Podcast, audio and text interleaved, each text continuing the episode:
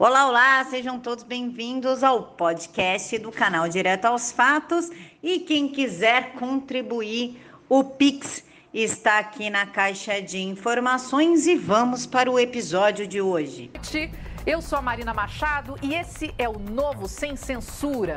Hoje, como de costume, teremos três blocos, um convidado especial e dois debatedores. E, claro, a sua participação também nas nossas redes sociais com a hashtag Novo Sem Censura. Se você perdeu algum episódio, não se preocupe, porque o programa está disponível na íntegra no aplicativo TV Brasil Play e também nas nossas redes sociais. No programa de hoje, contamos com a presença da jornalista Camila Abdo, do portal de notícias direto aos fatos e da nossa apresentadora do Repórter Brasil, Catiúcia Neri. Obrigada por aceitarem o convite e estarem aqui com a gente. E o nosso entrevistado desta noite é o ator, empresário e secretário especial da Cultura, Mário Frias.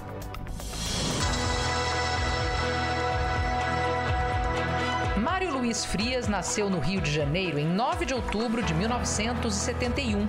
É ator, apresentador, empresário, empreendedor e gestor.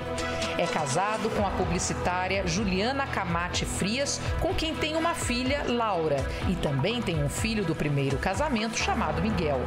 Começou sua carreira de ator na televisão em 1996 na Globo, onde esteve em novelas, séries e minisséries como Malhação, Caça-Talentos, Meu Bem Querer, As Filhas da Mãe, O Quinto dos Infernos, O Beijo do Vampiro, Senhora do Destino, Dicas de um Sedutor, Sob Nova Direção, Casos e Acasos e Dança no Gelo, do Domingão do Faustão. Na Record participou de Os Mutantes, Caminhos do Coração, Os Mutantes Promessas de Amor e Bela a Feia. Na Band fez a novela Floribela em 2008. Como produtor executivo, formatou, produziu e comercializou diversos projetos, como O Último Passageiro de 2013, o evento do Universo Country Super Bowl Brasil de 2012 na Rede TV, Tô de férias para o SBT e recentemente A Melhor Viagem em 2020 para a Rede TV. No dia 19 de junho de 2020, Mário Frias foi nomeado secretário especial da Cultura do governo de Jair Bolsonaro e a pasta está ligada ao Ministério do Turismo. Entre as principais ações da secretaria, Frias atua para assegurar auxílio emergencial para o setor cultural, um dos grupos mais afetados pela pandemia de Covid-19. A secretaria, comandada por Mário Frias, também trabalha no combate à pirataria e ao uso ilegal de obras intelectualmente protegidas. Mário, boa noite. Olha, em um momento de crise, a cultura é a primeira né, a se tornar vítima e é uma das últimas a sair.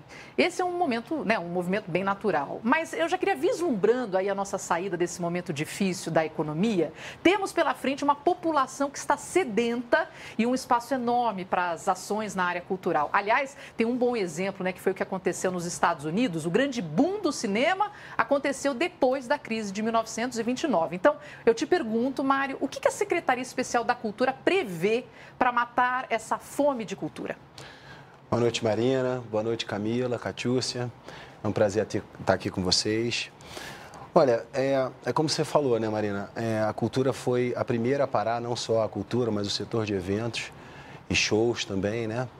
E ainda não temos um planejamento é, certo de quando, uma data, quando vamos voltar. Obviamente que é, quando eu assumi a Secretaria de Cultura, eu, eu encontrei sérios problemas e essa foi a nossa busca nesse primeiro ano. Eu completei o primeiro ano de secretaria na sexta-feira.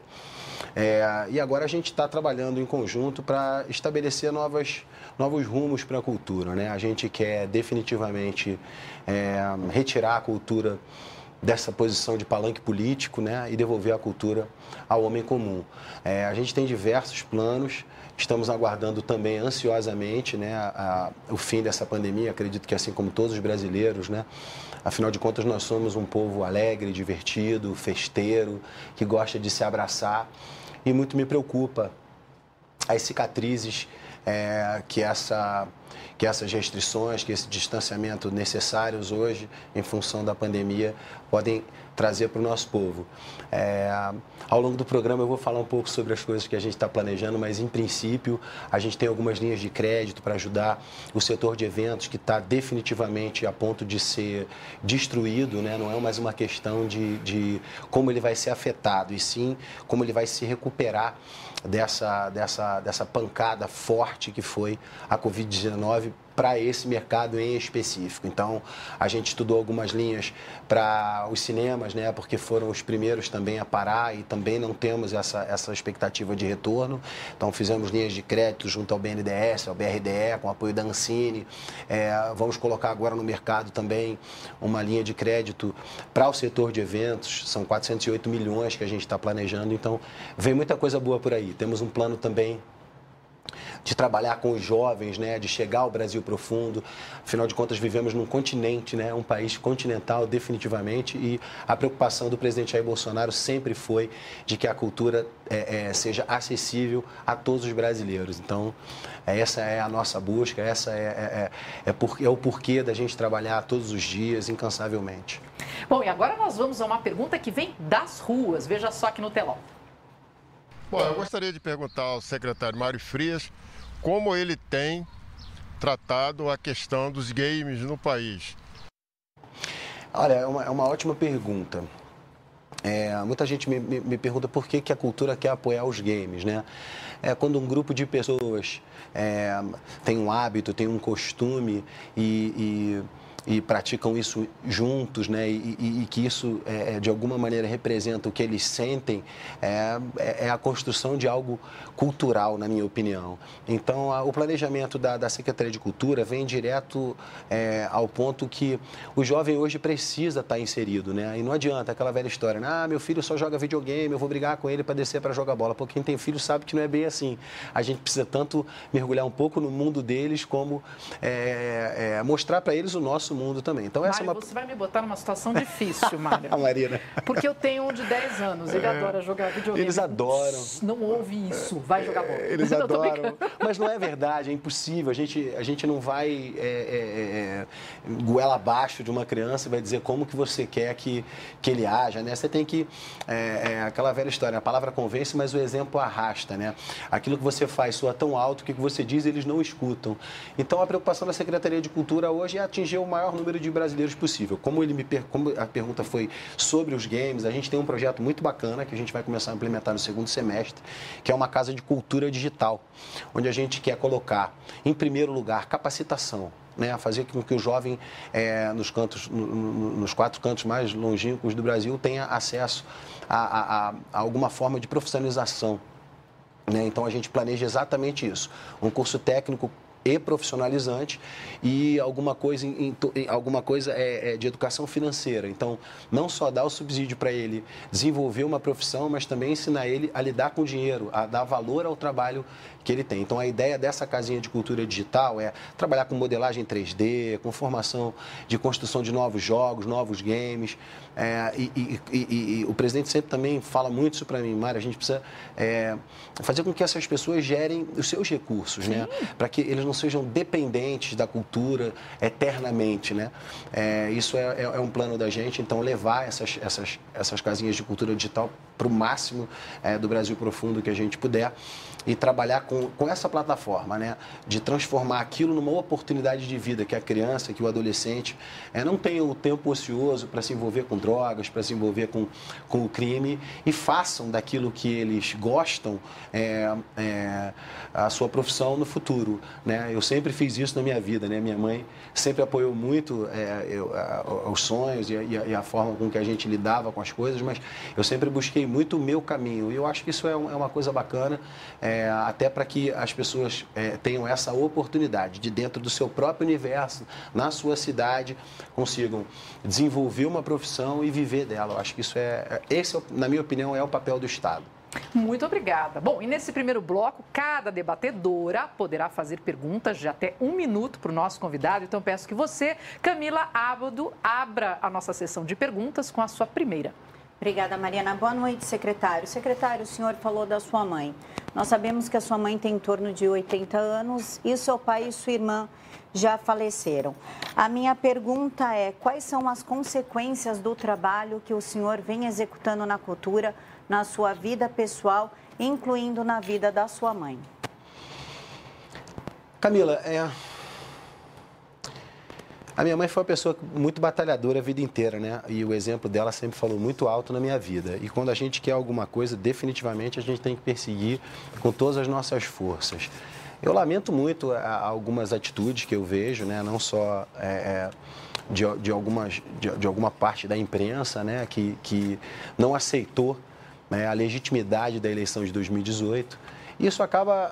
É, as pessoas confundem um pouco a minha figura como secretário de Cultura, né, como esse agente politizado, né, muitas vezes é, atacam a gente sem critério. Né? A minha mãe é, tá, tá velhinha, está com 80 anos, né? E graças a Deus ela já está um pouco desligada dessas questões, porque as agressões são muitas, né?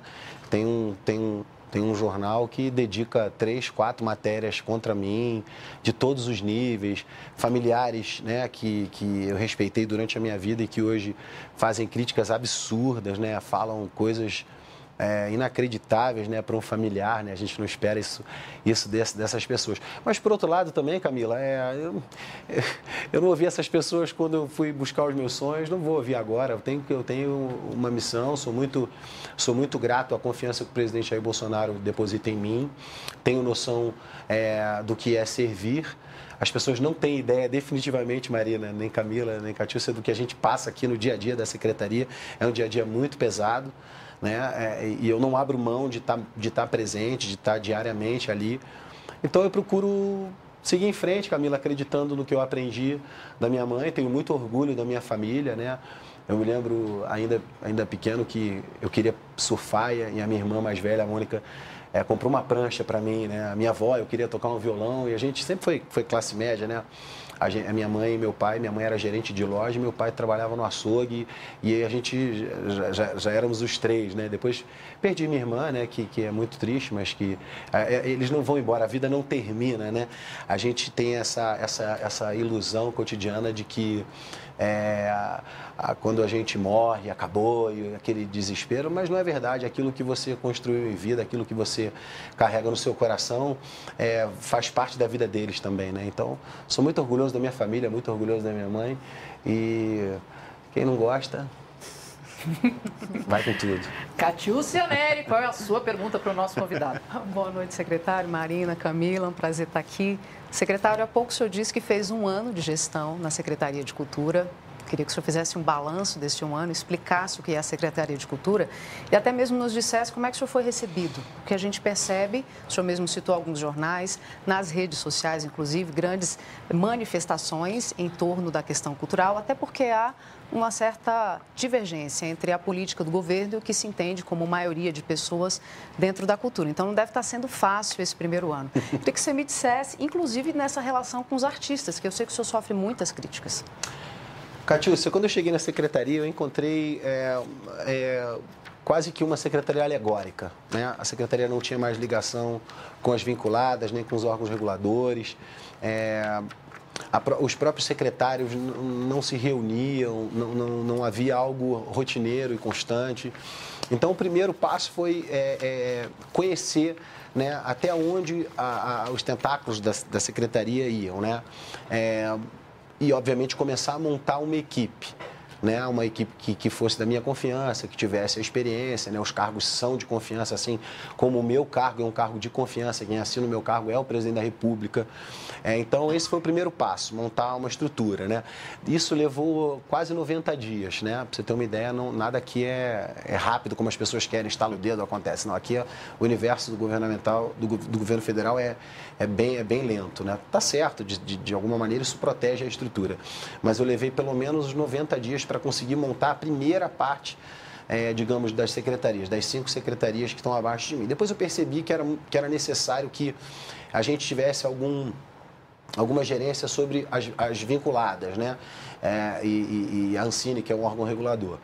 Porque a, os assuntos eles se repetem. Por exemplo, né, essa, a, a, as naves, a CEFIC, elas tinham que ter, de alguma maneira, uma, uma união com a Ancine, para que a gente pudesse definir as políticas públicas comungando com, com, com as experiências e, e, com, e, com, as competências de cada um. Então, isso foi, foi um processo bem demorado.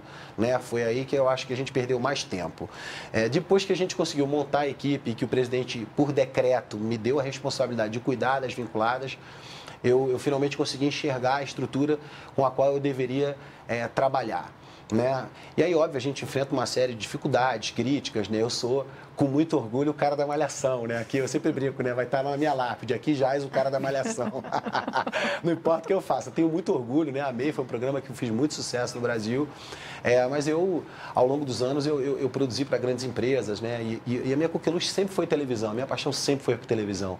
Acho que quem enfrenta o dia a dia de uma novela durante muitos anos, como eu enfrentei, não se espanta com o trabalho, né? A questão, a questão dos artistas, é, é eu, eu, percebo que há, há um misto de, de falta de conhecimento, né? é, é, até um pouco de, de, ignorância com os processos é, que envolvem as leis de incentivo, que muito se discute, né? Foi uma plataforma muito, muito pesada durante a eleição de 2018. Mas eu confesso que o problema não, não, não é, não são os artistas, né, realmente, né? Claro que algumas pessoas têm a consciência, sabem do que, do que, de como funcionam, como funcionam os processos. Mas, a, mas a, a grande, a, a, o grande problema que eu vejo é que é, nunca houve política pública né, essa, essa política pública ela ficou é, para algumas pessoas. E, e, o grande trabalho da gente hoje é descentralizar essa cultura. Bom, agora temos a sua participação das redes sociais usando a hashtag Novo Sem Censura. Vamos ver a pergunta que chega aqui no nosso telão. Quem pergunta é Eli Rosa, obrigada pela participação. Eli, secretário, recentemente eu li que a cultura voa em novos ares. Como o senhor vem desenvolvendo essa missão para levar aos brasileiros esse novo conceito em cultura? Bom, o conceito basicamente passa por isso que eu acabei de falar, descentralização, né? fazer com que os recursos cheguem a todo o Brasil. Isso é uma coisa que o presidente sempre reclamou enquanto deputado federal e foi uma plataforma dele também. E todos os Brasis, né? Porque a gente fala é... de Brasil, mas a gente não, tem, não toma consciência do tamanho desse país. É, a, gente tem, a gente tem do Bumba Meu Boi aos CTGs, a gente tem do forró ao samba. Então, eu acho que essa é uma preocupação do presidente da República, que, os recursos sejam distribuídos para a população. A própria lei, ela se chama Lei de Incentivo à Cultura. Então, de alguma forma, essa lei ela serve para aquecer esse mecanismo é, para que, que haja um, um, um, um, investimento mais constante, né? com, com, com digamos, é, mais dedicado a que a cultura consiga brotar. Né? Então, essa, eu, esse, esse, esses novos ares que, que, a, que a Eli Rosa, obrigado Eli Rosa pela sua pergunta, é essa, é, é, é essa dedicação para que a cultura chegue a todos os brasileiros. E no próximo bloco, nós teremos o quadro Debatendo, um momento de exposição de argumentos dos nossos convidados, das nossas convidadas, e com os comentários do secretário especial da Cultura, Mário Frias. Mas agora nós vamos para mais uma rodada de perguntas das nossas debatedoras. Camila, qual é a sua segunda pergunta para o nosso convidado? Secretário, nós sabemos que a moeda, moeda brasileira, o real, está em 12º lugar entre 120 países, surpreendendo inclusive a mídia que adora falar do governo federal. Mas as pessoas não compreendem o valor da cultura em relação ao PIB brasileiro. O pessoal acha que muito mais se gasta do que se arrecada. O senhor pode explicar o peso da cultura dentro do PIB? Camila, é, o, o Brasil é um país é, que tem diversas culturas dentro do próprio território, né? A gente, como eu falei, a gente tem cultura em todos os cantos desse Brasil. E o Brasil é um país que recebe muitos turistas, né? A gente, eu vejo muito a luta do ministro Gilson é, para trazer ainda mais turistas para o Brasil. Hoje, o mercado cultural, o setor de eventos, o mercado cultural, eles movimentam é, 4,5% do PIB nacional. Então, não é uma questão de se é bonitinho, ou se eu gosto ou se eu não gosto. É um mercado real e a gente não pode abandonar. E realmente, Marina, é, o que aconteceu em relação às restrições da Covid-19, é, o mercado foi dizimado. É, a gente corre o sério risco é, de não se recuperar se a gente não fizer alguma coisa. Obviamente que o governo não pode dar dinheiro a fundo perdido, né? Como eu já ouvi muita gente especulando. Não é assim. A gente tem que prestar contas principalmente para o povo, né? É o meu dinheiro, é o seu dinheiro, é o nosso dinheiro, é o dinheiro da população. Então eu acho que a gente tem que fazer isso com muita responsabilidade, mas é muito necessário que a gente reveja e que a gente faça um planejamento para o retorno desse mercado. O que, a Secretaria está tá fazendo hoje? Dentro da Cefic, a gente vai criar uma linha de crédito junto ao BNDES para injetar 408 milhões no mercado para uma ajuda ao setor de eventos. Isso a partir de quando? A gente, vai, a gente já concretizou a parte burocrática disso. No, no, no, início do segundo semestre, muita coisa vai acontecer. Olha só, tá aí. Manchete boa para dar. Adoro dar boa notícia. Isso aí. Kátia, sua segunda pergunta, por favor. Secretário, a gente viu o lançamento no ano passado da Lei Aldir Blanc, que seria aí o equivalente ao auxílio emergencial para o setor cultural. Se não me engano, foram 3 bilhões que foram é, disponibilizados para, para a classe artística. O senhor está falando aí de gestão de dinheiro, de importância desse dinheiro para o PIB, ainda mais nesse momento de pandemia. Qual é o balanço que o senhor faz? E aproveitando a deixa, o Senado está é, com um projeto de lei, foi batizado de Lei Paulo Gustavo, que prevê aí 4 bilhões de reais. Já que a gente está falando de orçamento, são 3 mais 4 bi, um volume muito grande de verba dentro da Secretaria de Cultura e também, um, um, pelo que eu vi, inclusive nas suas redes sociais, uma lei que o senhor considera polêmica, esse projeto de lei do Paulo Gustavo. Queria que o senhor falasse dessa gestão, desse balanço. Efetivamente, essa lei, Rua, eh, perdão, essa lei Aldir Blanc foi gasta como o governo previa e essa nova proposta da lei Paulo Gustavo, que está no Senado, é uma proposta viável para o governo e também para a classe artística? Ufa! Você acha que é fácil aqui o negócio? Não. Catiúcia, vamos lá, vamos, vamos por partes aqui. É, a responsabilidade do governo federal foi cumprida à risca. Né? A gente trabalhou na, nos incisos para a entrega desses 3 bilhões da Lei Aldir Blanc. Então, a gente fez essa distribuição para 4.176 municípios, 27 estados e Distrito Federal em menos de 50 dias. Então, a, o governo federal está de parabéns é, por todo o profissionalismo, pela transparência que ele agiu é, na entrega desses recursos é, para os estados e municípios. A parte ruim disso, quer dizer, em primeiro lugar, é que esse recurso de 3 bilhões, um, um bilhão e meio foi para estados, um bilhão e meio para municípios, mas eles estavam é, pendurados na lua de 2020. Então, eles, eles estavam diretamente ligados ao nosso orçamento de guerra, digamos assim, que é a nossa EA 106. Tá? Então, o que, que significa isso? Que durante o ano de 2020, num momento terrível, que a gente pode falar de orçamento de guerra, o governo federal fez essa distribuição com a intenção de chegar ao maior número de artistas possíveis no Brasil. Então, foram um, um, um bilhão e meio para estados, um bilhão e meio para municípios, dentro desse guarda-chuva, digamos assim, de emergência. Então, as pessoas tinham que empenhar essas verbas em 2020 e executar elas em 2020 também. Aí a gente teve eleição, a gente teve isso foi mais para o final, do, final do ano, então a gente teve eleição, teve uma série de coisas, e, e um bilhão é, de reais não conseguiu ser executado. Né?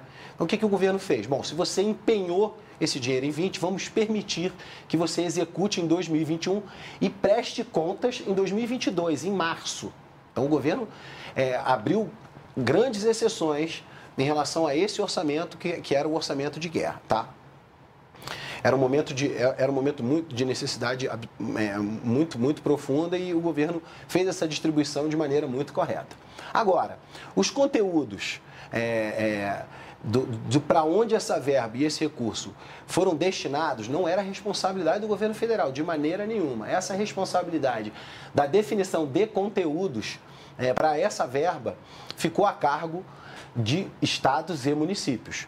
Então, eu, Mário, se você me perguntar eu não fiquei satisfeito 100% com a destinação dessas verbas. Algum, alguns, algumas coisas assim que eu definitivamente não concordo aconteceram com essas verbas. Agora, falando da Lei Paulo Gustavo deste ano, eles estão querendo colocar esses 4,3 bilhões, se não me engano, todo ano, sem ligação com o orçamento de guerra, então vai virar uma lei que todo ano o governo federal vai simplesmente se transformar num caixa eletrônico compulsório. A gente vai entregar esses 4,3 bilhões para estados e municípios. Então, todas as nossas políticas públicas, FNC, FSA, tudo isso vai ficar sem recurso, não vai existir. O governo federal não vai ter nenhum tipo, não vai poder fazer nenhum tipo de planejamento de recursos para investimentos em cultura. Isso é muito sério. Isso não tem nada a ver com o grande artista que foi Paulo Gustavo, isso não tem nada a ver com a arte e a alegria que ele levava ao povo brasileiro, inclusive a minha família. Tem a ver com uma estratégia que está sendo montada para que, que a Secretaria de Cultura não tenha acesso à construção de políticas públicas. Isso é muito sério, porque a gente tem a intenção de fazer políticas públicas com a responsabilidade que, na minha opinião, nunca houve. Ou seja, a gente precisa ter a, mesma capacidade de investimento que a gente tem de auditoria. Não adianta a gente investir enlouquecidamente e não tomar conta do dinheiro da população. Não, perfeito. E agora nós vamos para um rápido intervalo e a gente volta já já. Depois ainda teremos comentários, mais perguntas, discussão de alto nível e eu peço a sua participação através da nossa hashtag Novo Sem Censura. Vamos ter uma conversa franca e direta com o nosso convidado. Fique com a gente.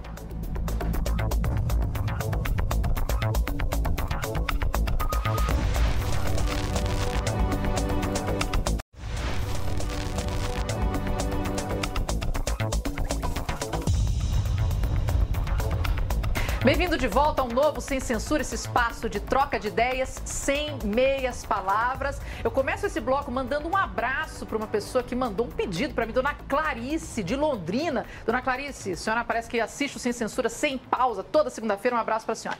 E hoje o nosso convidado é o secretário especial da Cultura, Mário Frias. Então eu começo esse bloco perguntando para você, Mário, a cultura brasileira é tão rica, né, tão vasta, tão repleta de tradições regionais, como a gente comentou um pouquinho no outro bloco, que a gente pode conhecer muito muito sobre a nossa produção cultural, mas mesmo assim acaba sendo surpreendido por algo novo e inusitado. Então, eu queria saber se desde que você assumiu essa pasta, você já foi surpreendido de repente pela nossa cultura.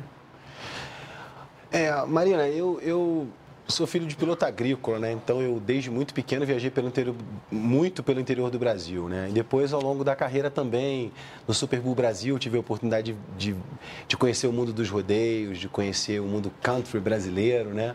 E com o Tô de Férias viajei ainda mais conhecendo os pontos turísticos do Brasil com a CVC. Então, assim, o Brasil é surpreendente de ponta a ponta, né? Você tem o, o, frio da Serra Gaúcha, você tem o calor das praias do Nordeste, você tem a beleza exuberante do Amazonas. Eu conheço de tudo um pouco e o Brasil é apaixonante. O, o sonho que eu tenho realmente é de tentar valorizar ao máximo a cultura do homem comum é tão bonito, né? A gente tem os repentistas, que são pessoas talentosíssimas, que, que, que vão ali arranjando uma, uma letra, uma poesia junto com uma canção. Então, o Brasil é surpreendente, né? De, de, de, de ponta a ponta. Temos a cultura do macro e temos a cultura do micro, né? Que é tão bonito ver essas pessoas nos seus locais. E precisamos né? valorizar isso, né? É. Não adianta a gente ficar só no eixo confortável das cidades mais poderosas do Brasil. A gente precisa dar voz ao brasileiro comum. Bom, chegou a hora de debate. Cada debatedor terá um tempo de até dois minutos para expor o seu pensamento. O nosso convidado vai comentar as exposições em até quatro minutos e, na sequência, cada uma terá direito a uma réplica de até um minuto. Depois, o nosso convidado terá até dois minutos para fazer os seus comentários.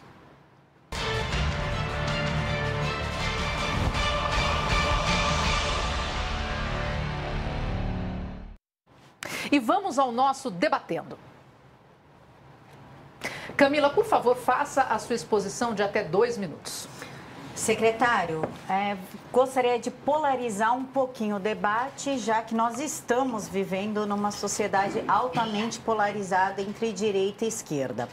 A Cinemateca Brasileira é a instituição responsável pela preservação da produção audiovisual brasileira e foi sequestrada por esquerdistas assim como a Funarte. Em agosto de 2020, o secretário nacional do Audiovisual, substituto Hélio Ferraz de Oliveira, esteve na Cinemateca para pedir as chaves da instituição. O que, que aconteceu nessa ocasião? Que a mídia fez uma cobertura totalmente é, enviesada para um único lado, colocando o Hélio como o ruim da história. Bom, Catiuxa, né, você pode agora falar por também dois minutos. O secretário responde então depois? é isso? Depois. Então vamos lá. Vou seguir a linha aqui da Camila é, para aproveitar para. A gente, inclusive, já tem falado dessa posição de um governo de direita, com uma classe artística maioria, declarada como sua maioria de esquerda. Existe então uma uma dificuldade, vamos dizer assim, falta uma ponte entre o governo e essa classe artística. O que eu gostaria era de colocar para saber como nós poderemos ver esses dois, esses dois polos se entendendo dentro da cultura, que é uma questão tão importante para o nosso país. Mas se há essa dicotomia, se há essa polarização, como é que a gente pode ver eh, esse cenário cultural do país encaminhar? Essa é uma preocupação que acho que todos temos. Secretário, agora é a sua vez. Vamos lá.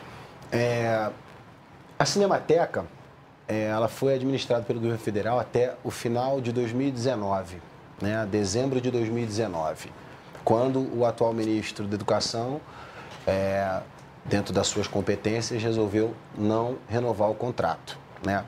E aí, a, aí começou aquele conflito, né? É, para ver quem tomava conta, quem estava lá fazendo a gestão era a Roquete Pinto e, e, ela, e ela parece que man, né, acabou mantendo durante esse período é, a, a, a, Cinemateca. Fato é que quando eu assumi, eu cheguei no meio de, um, de, uma, de uma guerra, praticamente. Fiz uma visita técnica, adorei a Cinemateca, né, como nunca tinha conhecido, adorei como, como uma pessoa de, de, de TV como eu sou, adorei tudo, né, o equipamento é fantástico.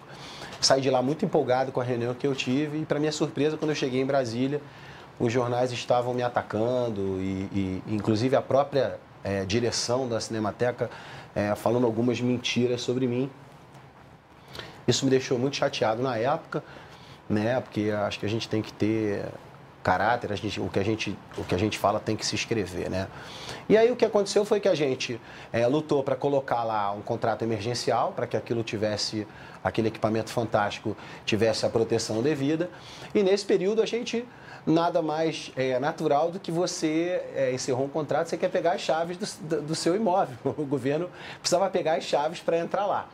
E o Hélio foi com, com um grupo de, de profissionais nossos e foi recebido à base de xingamentos, agressões, e a gente não conseguiu pegar as chaves né, na primeira tentativa. Na segunda, a gente acionou os órgãos é, competentes para nos ajudar e conseguimos recuperar a chave. A partir dali, a gente conseguiu entrar com os contratos emergenciais e abrir o que a gente chama de chamamento, que é onde a gente coloca as condições para uma nova empresa assumir a Cinemateca. É isso que a gente está fazendo. Graças a Deus, é, a gente conseguiu uma verba para manter a secretaria, ou para manter a Cinemateca e agora a gente finalmente terminou a publicização e a gente vai, quer dizer, uma nova empresa vai é, assumir a administração da Cinemateca, que é um equipamento cultural fantástico, mas que, é, a meu ver, ficou muito aquém do que podia ser. Nunca foi é, acessível ao público, né, ao cidadão comum. Então haviam festas, lançamentos, mas de um pequeno grupo que se intitulava praticamente dono da, da, da Cinemateca, a ponto de não querer entregar chaves para o governo federal. Esse acho que é, que é, o, é o, o embrólio da Cinemateca está resolvido, a gente está muito feliz e brevemente a gente vai ter uma nova administração da Cinemateca e vamos e a intenção nossa é de construir lá capacitação, treinamento, é, programação para jovens, para a terceira idade, né, dando, dando vazão a todo, a, todo aquela, a, a, a, todo aquele acervo maravilhoso. Lá você tem Mazarop, você tem Canal 100, você tem filmes de Marechal Rondon, você tem uma riqueza muito grande para ficar é, gerenciada apenas por um grupo é, de pessoas. Eu procuro não dar atenção a essa polarização, até porque eu sou, eu, eu, trabalho no Poder Executivo, eu tenho que executar os trabalhos, eu tenho que fazer uma gestão, na minha opinião, enxuta, respeitando o dinheiro público, com transparência e trabalhando para a população. Então, em, em, em, é, é, em, se tratando de Cinemateca, esse é o meu objetivo, transformar ela num, num, num, num equipamento que seja. É, é para a população conhecer os filmes, aprender é, é, técnicas de cinema, de TV. Esse, esse é o meu sonho. Essa, essa polarização que existe é porque, de alguma maneira, a cultura serviu a, a, a, a um palanque político-ideológico, né? E, e, e na minha gestão isso não vai acontecer mais. Camila, agora você tem mais um minuto para fazer a sua réplica em cima do que foi dito. Não, secretário, gostaria só que o senhor explicasse melhor a essa produção que vocês querem fazer dentro da Cinemateca, porque a ideia é pegar de volta, se por, falando numa questão polarizada, a Cinemateca para que possa produzir conteúdo audiovisual que seja adequado para todos os públicos, não somente para público mais adulto, como a esquerda gosta de fazer. Só que O governo Bolsonaro vai até 2022. Dará tempo para execução de todos esses projetos, levando em conta a magnitude e o valor? Guarda um pouquinho, que eu já vou dar a palavra para o secretário. Cate, aproveite seu momento também. Eu vou pedir para você explorar um pouquinho mais, porque eu queria saber dessa ponte, dessa construção de ponte, dentro dessa direita-esquerda que a gente vê se polarizando, não só na questão cultural, mas em, to, em diversas outras áreas, quando a gente fala hoje de Brasil. Sei que você falou que não quer, o senhor falou que não quer ver mais isso dentro da gestão, mas infelizmente ainda existe um caminho muito longo aí para se, se percorrer e é importante haver esse diálogo. Como é que isso vai ser construído havendo resistências, já que a gente vê uma polarização? Tá. É, Camila, é, em primeiro lugar, é, eu montei uma equipe que eu confio demais de secretários. Hoje, a SNAV é que toma conta da Cinemateca. Então, toda essa programação vai ficar é, na mão do Bruno Graça Mello, que é, que é hoje o secretário responsável pela Cinemateca. Ele tem planos muito interessantes, como eu te falei, né?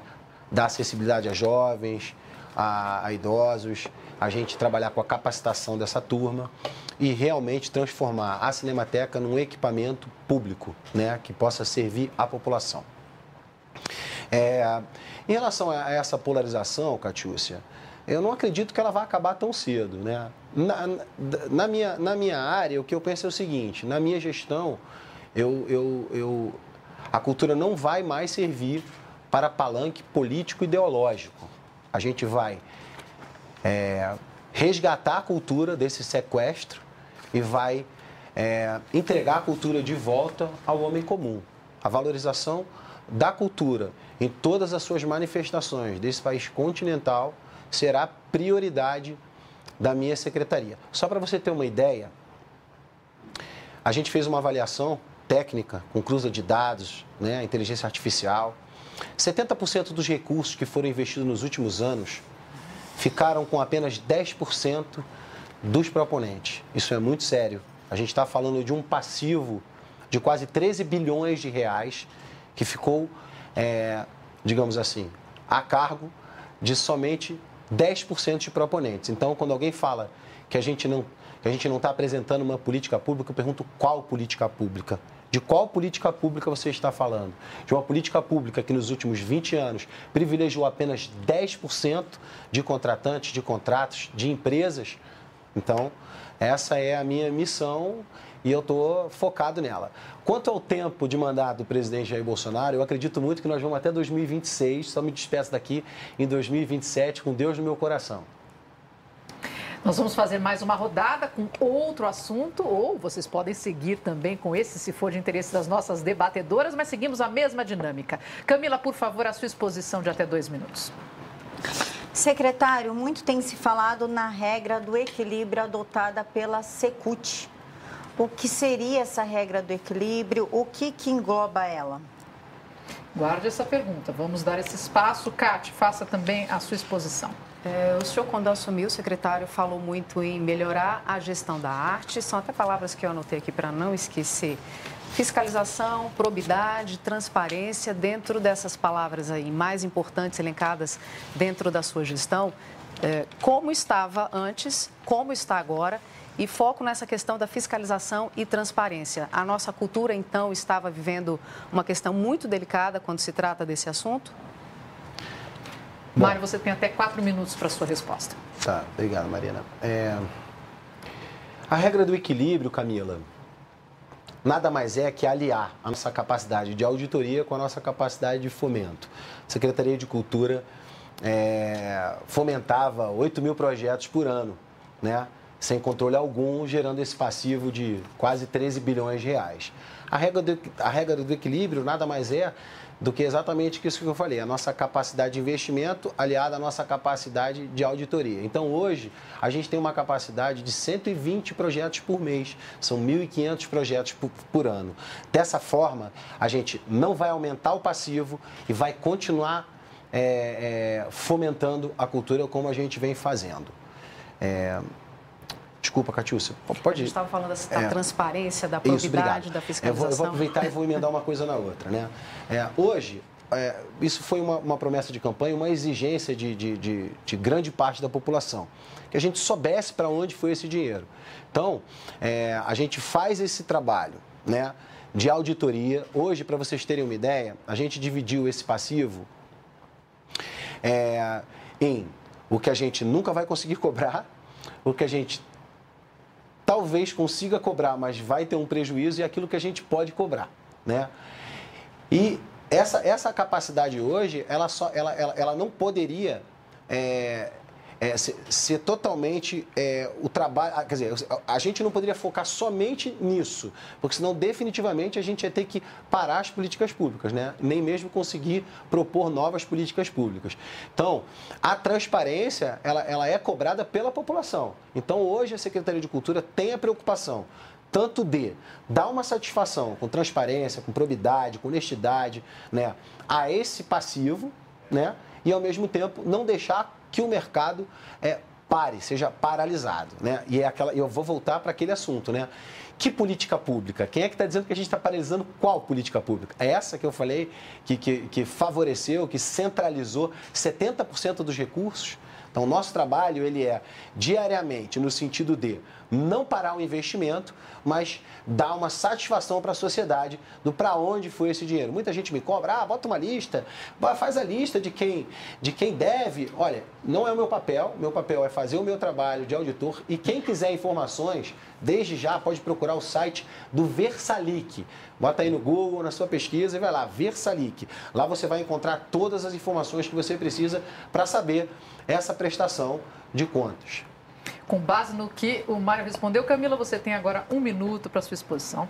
Secretário, eu gostaria que o senhor fosse mais claro a respeito da, da, do investimento da Secretaria na Cultura, porque nós estamos vendo a grande mídia bater no senhor, expor o senhor até muitas vezes de uma forma cruel, falando que não há mais investimento partindo do governo Bolsonaro na chamada cultura, né, na que hoje nós temos como cultura.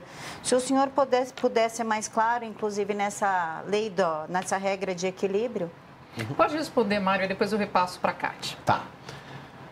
É, Camila, no ano de 2020, a Secretaria de Cultura trabalhou com 3 bilhões de reais. Nós distribuímos 3 bilhões de reais no mercado, né? de forma rápida, com probidade, com organização e com transparência. Isso é o maior investimento feito por um governo em um ano. Então, acho que quem está falando que o governo Bolsonaro não investiu é, não está não tá realmente conectado com a realidade. Então, são 3 bilhões de reais, 1 bilhão, de, 1 bilhão e meio de reais para estados, 1 bilhão de reais, 1 bilhão e meio de reais para municípios. É a maior verba já investida por um governo em um ano, certo? Em relação à regra do equilíbrio, é exatamente isso que eu falei. Ah, o TCU diz para a gente que a gente tem a obrigação de auditar esses 12 bilhões e até lá não fazer investimentos. E nós, dentro da nossa é, gestão, estamos fazendo exatamente isso que eu falei para você. A gente está auditando projetos e fomentando. Então, a gente hoje tem uma capacidade de entrega de 120 projetos por mês. São 1.500 projetos por ano. E desta forma, nós não estamos aumentando o passivo e também não estamos deixando de investir no mercado. Né? Eu acho que é exatamente isso que eu falei. Para quem acusa o governo de não praticar a política pública, está faltando é, botar os pés no chão e realmente se informar da realidade. Catiúcia, a palavra agora é sua, você tem um minuto. Ok, secretário, ainda falando, pegando esse gancho da pergunta anterior que fala de transparência, é, o, a política da Secretaria Cultural, especificamente do governo Bolsonaro, sofre críticas quando se fala de transparência e fiscalização, até por sugerirem que há escolha de projetos é, vou preferir algo que tenha mais um alinhamento com o governo e vamos descartar esses projetos que já estavam aí alinhados com a esquerda. Queria aproveitar essa questão de transparência e fiscalização para esclarecer. Existe uma escolha de projeto dentro dessa gestão da sua secretaria, do seu comando na Secretaria de Cultura? Mais uma vez, a ignorância das pessoas que estão falando isso, né? É, em relação à lei Rouanet, né, a nossa lei de incentivo à cultura, o artigo 22 é muito claro, ele veda a análise subjetiva dos gestores. Então, eu não posso fazer uma análise subjetiva. E o artigo 29 diz que é, o gestor pode ser preso, criminalizado por isso. Então, obviamente, que a gente está fazendo tudo dentro da lei e a gente não ia cometer um erro é, é, é, esdrúxulo como esse, né? De, de, fazer uma análise subjetiva. Isso não existe nesse governo, não é a postura do presidente também. Nunca me pediu para que eu fizesse análise disso ou daquilo. O que é a nossa responsabilidade é cuidar do dinheiro da população, né? Que é o dinheiro de impostos e que é, é no caso da lei é, da lei Rouanet, ele é uma isenção fiscal. A empresa vai pagar os seus impostos e ela tem a oportunidade de investir em mídia em vez de pagar os impostos. É dinheiro federal, porque esses impostos iriam para a saúde, para a educação, e nesse, nesse caso específico da Lei de Incentivo à Cultura, ele pode ser investido em atividades culturais. Né? Então, eu acho que a própria lei já garante isso. E no caso da Aldir Blanc, né, muito menos a gente pode fazer análise, porque não ficou a cargo do governo federal a responsabilidade dos conteúdos que foram fomentados pela lei. A obrigação do governo foi cumprida 100% em tempo recorde, com transparência e probidade. Nós distribuímos, nós distribuímos 3 bilhões de reais em menos de 50 dias. E agora nós temos a sua participação nas redes sociais com a hashtag Novo Sem Censura. Vamos ver aqui no telão qual foi a pergunta que veio de você. Vamos ver. Fafá Silva, gostaria de saber se o senhor não tem nenhum projeto para a população com curso de instrumentos musicais para crianças do nosso Nordeste. É, a, gente tem, a gente tem alguns projetos muito interessantes em relação à música, né? Música clássica nas escolas, a gente quer fazer esses centros culturais também, com apoio a, a todas as manifestações culturais. Há um trabalho hoje para que a gente é, faça o tombamento do forró, que é algo muito brasileiro. Há esse respeito à música na Secretaria de Cultura. Mas também há a busca do diálogo, como a gente já conversou hoje, com a população mais jovem, né, que hoje tem muito interesse no universo digital. Então, há cursos também para composição é, de trilhas, para games, para filmes. Tudo isso está dentro do nosso projeto da Casa de Cultura Cultural, da Casa de Cultura Digital. Então, é, a gente tem essa preocupação, mas hoje entende também que a gente precisa conversar é, com os, com os jovens. E depois de um rápido intervalo, nós faremos mais perguntas, teremos a sua participação nas redes sociais com a hashtag Novo Sem Censura e vamos partir para o debate pronto com o nosso convidado. A gente volta já já, não saia daí.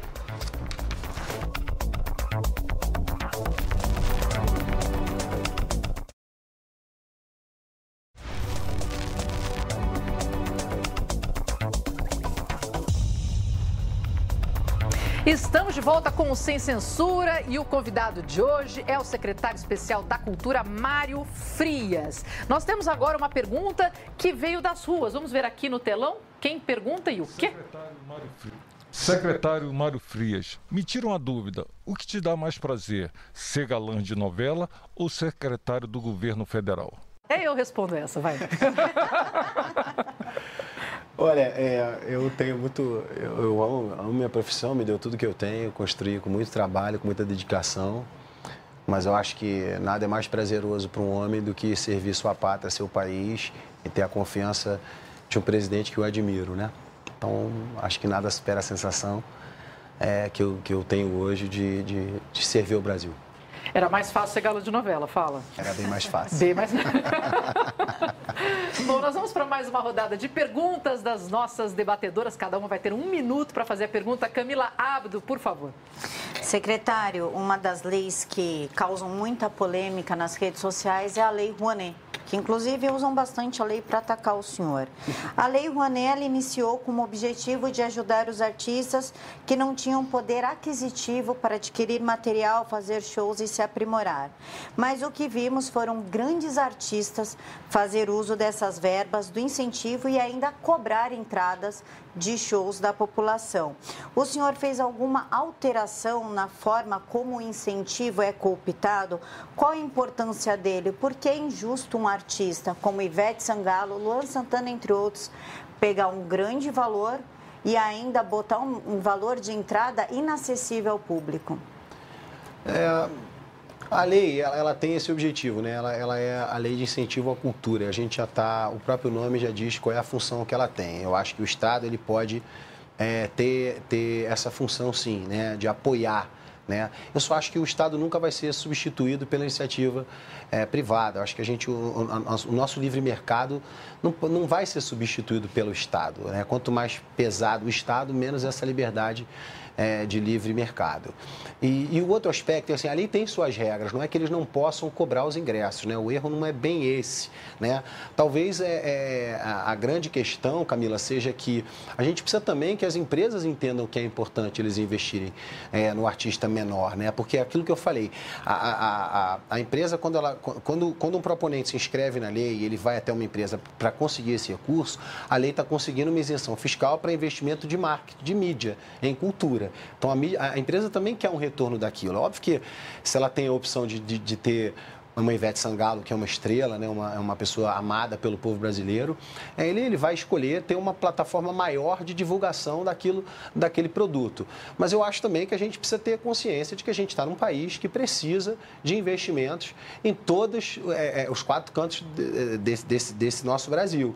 Isso passa também pela responsabilidade das empresas. Né? Eu não tô, eu não estou aqui para acusar os artistas, nem, nem, nem, nem, dizer que artista é vagabundo, porque eu não acredito nisso. Eu trabalhei muito na minha vida e trabalhei trabalhei com, com cultura, trabalhei com televisão. É, o que eu acho é que é preciso mudar a mentalidade de usar a lei. Então, então quer dizer que ah, um grupo de direita ou conservador não pode usar a lei? Não, na minha opinião, você tem que usar a lei. A lei é boa, o problema não é a lei. O problema foi a utilização dela é, para centralização de recursos. Isso, isso é que é está errado, né? Não são os grandes artistas nem as grandes empresas quererem investir, investir neles, né? E cobrar ingresso está dentro da lei. Eles podem cobrar ingresso. Assim como a gente não pode fazer análise subjetiva do, do, do produto, né?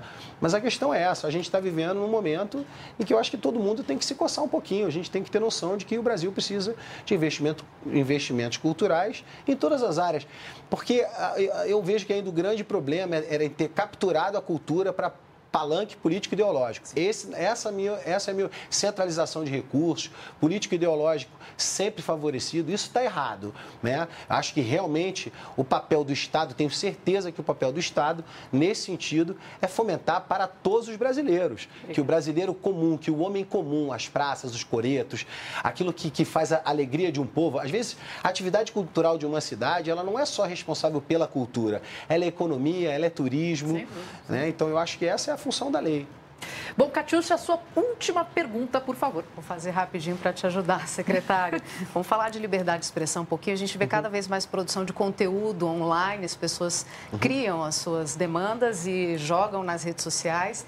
E eu quero saber o que, que tem de política de governo para garantir essa liberdade de expressão, porque nós temos grandes empresas que estão regulando essas mídias sociais, isso foge um pouco da alçada do governo. O que, que tem sido feito em relação a isso? Catius, o que, eu, o que eu tenho, eu tenho redes sociais, né? Eu tenho quase um milhão de seguidores aí. É, e, o que eu, e o que eu percebo é que a gente tem sido, a gente, né? Eu, eu percebo que algumas plataformas têm sido tratadas de maneira diferente de outras, né? Uma postura é, é, é, caçada e a outra postura é liberada. Você pode falar Bolsonaro genocida, mas você não pode falar Lula genocida.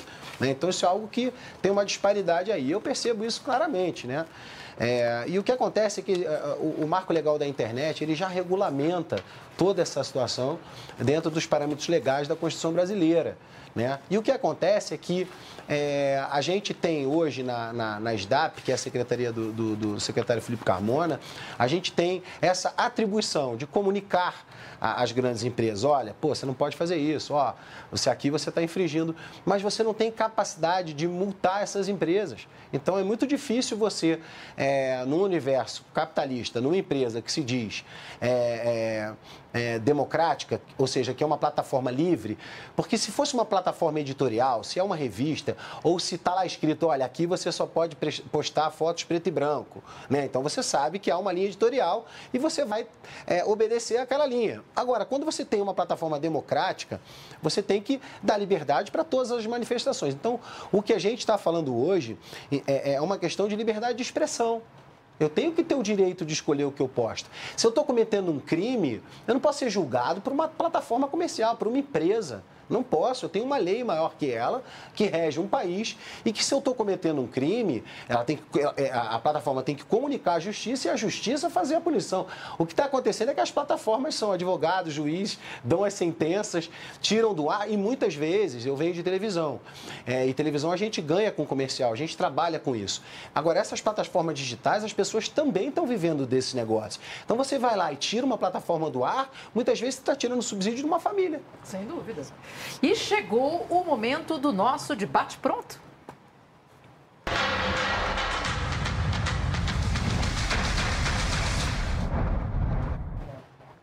Pronto, Mário? Ufa! Então, bora para a primeira pergunta. Como ator, qual foi o papel, o personagem que você. Ou qual é o papel e personagem que você gostaria de interpretar? Que eu gostaria de interpretar? Vale qualquer um, nacional, internacional. Ai. Eu primeiro, amei, primeiro que vem à cabeça. Eu amei interpretar o Rodrigo de Malhação, o Thomas Jefferson de Senhora do Destino, o Conde Máximo Augusto, o Caldeirão de Alicante, de Floribela. Eu, eu tenho... Mas teria algum que você gostaria de interpretar? Gostaria de fazer o presidente Jair Bolsonaro. e com quem você gostaria de contracenar? E vale também nomes internacionais. Ah, eu, eu, eu sou fã do, do, Clint Eastwood, sou fã do, do Denzel Washington. Seria um sonho. Qual é o seu filme de ação preferido? Eu gosto do The Equalizer, que é com o Denzel Washington. É, é, acho que é o. Ih, rapaz, esqueci o nome em português. Tudo bem. Desculpa. Você prefere o papel do herói ou do vilão? Eu gosto dos heróis. Globo, SBT, Record, Rede TV e Band, qual emissora foi a melhor para trabalhar?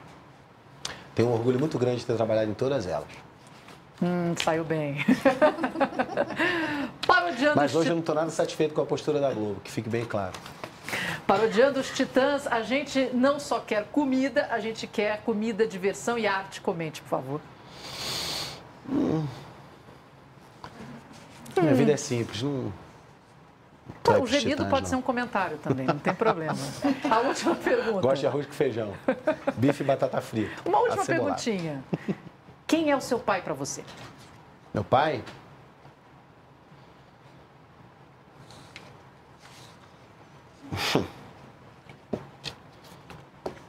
um cara bacana, humilde, guerreiro e família. E para encerrar o programa, vocês, minhas convidadas, têm um tempinho para as considerações finais rapidinho, então começo com a Camila Ábido, por favor. Mariana, só quero agradecer a oportunidade, agradecer ao secretário, à minha colega. Muito obrigada pela oportunidade e pelas respostas, secretário. Catiúcia, a sua despedida. para ser rapidinho também, então obrigada a todos. Camila, foi uma parceria muito legal. Secretário, um prazer estar aqui. A gente que já teve oportunidades, mas não tinha se concretizado ainda. Bem-vindo à TV Brasil, que sou da casa, que também agradeço a Marina, minha colega. Espero que todos tenham gostado desse Sem Censura. Secretário, a palavra é sua agora. Marina, muito obrigado. Um prazer estar aqui com vocês, Camila, Catiúcia, é, Alan, Glenn, toda a equipe da, da TV Brasil. E agradeço a tudo que eu passei na minha vida, né? É, o bom e o ruim, né? Aquilo de, de, de, triste e de alegre que você vive na vida nem sempre é exatamente aquilo que você pensa. Deus escreve os caminhos é, para que você encontre a sua felicidade. Sou muito grato ao presidente Jair Bolsonaro pela confiança. Para mim é um orgulho servir a pátria, ao meu presidente e amo minha família. Beijo, amor, filho, filha. Amo vocês. O Novo Sem Censura fica por aqui. Eu quero agradecer a presença do secretário especial da Cultura, Mário Frias, as nossas debatedoras da noite, a Camila Abdo, do Direto aos Fatos, e a Catiúcia Neri, que é minha colega aqui de TV Brasil, apresentadora do Repórter Brasil. E muito obrigada a você de casa que alimentou esse debate, essa rica troca de ideias. Obrigada às nossas queridas intérpretes de Libras. E eu peço que você continue ligado nas redes da TV Brasil. Prepare seus argumentos, porque semana que vem tem mais Sem Censura censura. Ótima semana para vocês e até lá.